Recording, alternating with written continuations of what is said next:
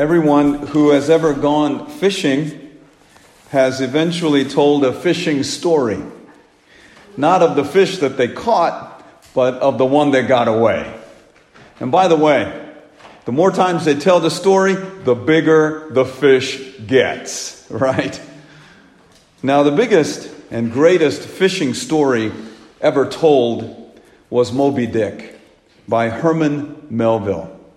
In this story, though, Melville did not have to exaggerate the size of the fish because Captain Ahab was pursuing the great white whale, Moby Dick. The novel was both the tale of a whale and a whale of a tale.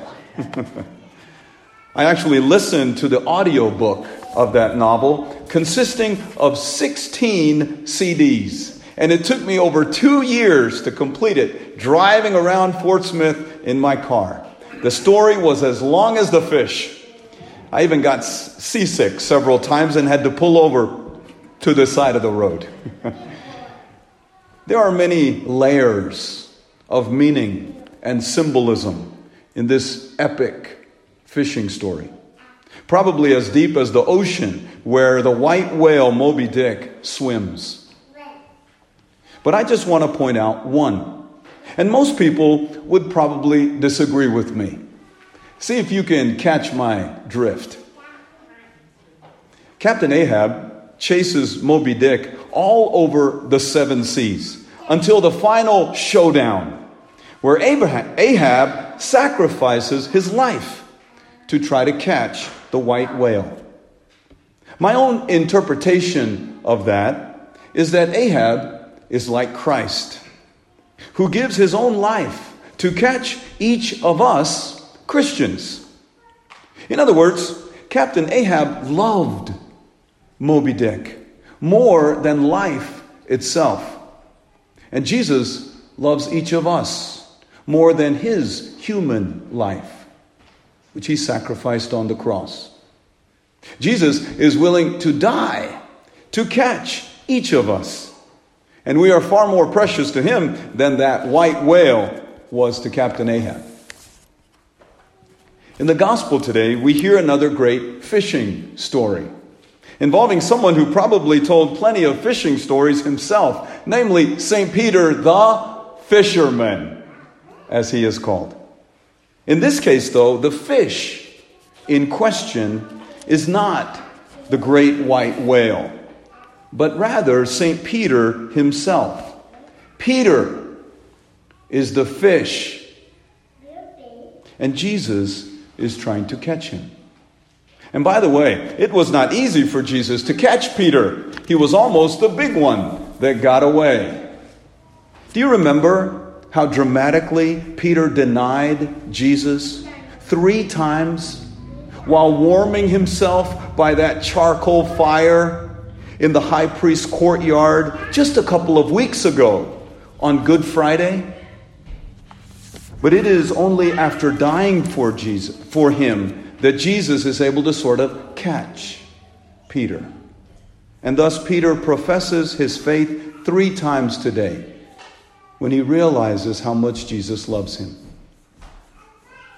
But notice that the context context for catching Peter is fishing.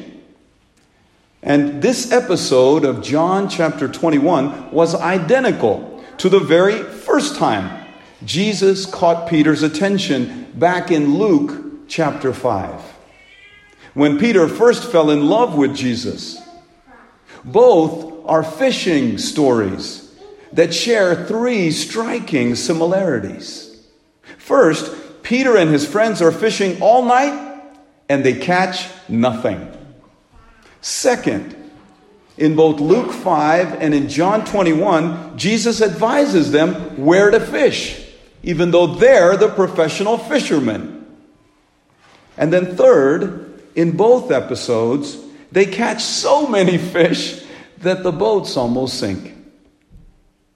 In the first fishing story from Luke chapter 5, Peter acknowledges his sins. He says, Leave me, Lord. I am a sinful man.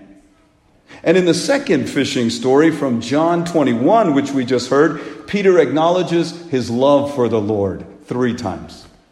The point is, Peter was a hard fish to catch. And it took Jesus three years of preaching and teaching and finally dying on the cross to reel Peter in to the boat. My friends, I would suggest to you that Peter's fishing story, where he is the great white whale, and Jesus is like Captain Ahab dying to catch him, is parallel to our own fishing stories, where we are the fish that Jesus is after. But in our case, it takes Jesus a lot more than three years to haul us in. Let me explain what I mean. For cradle Catholics, those who are born and baptized Catholics, we first fall in love with the Lord when we receive our first Holy Communion, right after making our first confession. Remember that? Like Peter, in Luke chapter 5, we acknowledge our sins and we start to follow the Lord with all our hearts. We can't wait to go to Mass every Sunday as an eight year old. But every time I give communion to those first holy communicants, to those innocent children, I wonder in the back of my mind how many of you will deny even knowing Jesus when you turn 18 and go to college and stop going to Mass? Like poor Peter on Good Friday, we warm ourselves by the charcoal fires of this world called college and frat parties and denied Jesus a lot more than three times. But our Lord, like Captain Ahab, does not give up on us so easily. He will chase us across the seven seas and to the ends of the earth. How so? Maybe He sends a Catholic wife into our life and she invites us to start going back to Mass. And then the Lord uses the bait of precious children to teach us our forgotten faith by their words and example. And finally, we retire and stop chasing after money, sex, and power and decide to go fishing instead, like so many retirees. Have you noticed how many grandfathers like to take their grandchildren fishing. That is the one thing my dad always wants to do with his grandchildren. And maybe in a moment of prayerful silence, as grandfather and grandson sit side by side in the boat, waiting for the water to move and a line of tugging on the line, it occurs to them who the real fisherman is. Jesus. And who the real fish are you and me. Like Peter in the gospel, we realize Jesus has been fishing for us from the time we were that little seven year old child making their first Holy Communion. And finally, we profess our love for Him, maybe at the end of our life we begin to glimpse that Luke chapter 5 and John 21 are not only about Peter, but about each of us, and captures our own Christian story. And that is the best fishing story of all.